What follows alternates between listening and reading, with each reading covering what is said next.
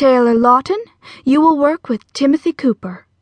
My head shot up from my desk into the eyes of the very boy I spent all my days thinking of, and my gut twisted. Me and Timothy Cooper? Work together? The twist in my gut became a stone. Then he smiled, and the room became brighter than the noonday sun. Guess you're stuck with me, he said. Heaven help me, being stuck with Timothy Cooper wasn't such a bad thing. The teacher walked between us, her skirt swishing against her pantyhose. Now, this assignment, she said, will require you to share a bit about yourselves with each other. So you'll need to schedule time after school to work together, and be sure to take good notes. Time after school together with. with him? The fist curled itself around my insides and yanked. Mrs. Walker fixed her gaze on my face, like she could see inside my head. Pretend you're writing a novel about the other person.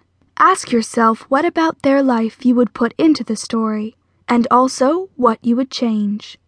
She moved back toward the front of the class. Lisa Mayton threw a wad of paper at her butt, and snickers broke out. Once you've compiled all the information, Mrs. Walker said, oblivious. Write one to two pages, double spaced. It's due next Monday. That gives you the weekend to finish. This assignment will teach us about writing and some about our fellow students as well.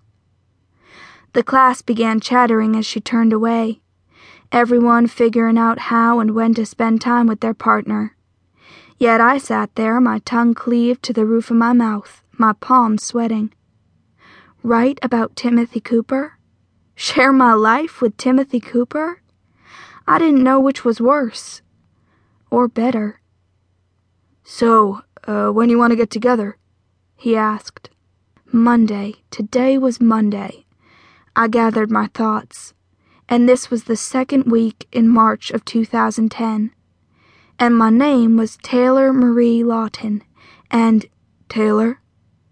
I smacked my lips. I could use a glass of water. Yes, Taylor, I said. He chuckled and shook his head. You're a funny one. A funny one what? Girl? Human being? He opened his book bag and removed his cell phone, poising his finger over the digital keypad. What's your number? My number?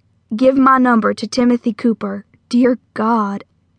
I wiped my hands on my blue jeans. This wasn't happening to me. I rattled off my number. His thumb flicked across the keys. Here, I'll send you a text. Then you'll have mine. My phone buzzed in my purse, and I bent to remove it.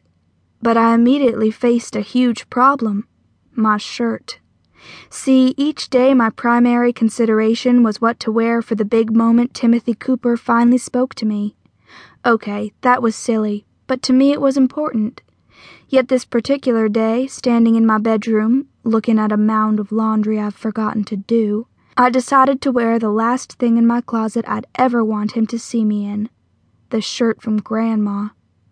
I loved Grandma, but she had no idea what size I wore, or what style was in, and that, I think, is par for the course in being a grandma. Therefore, this shirt was A, too big, and B, inclined to gap open.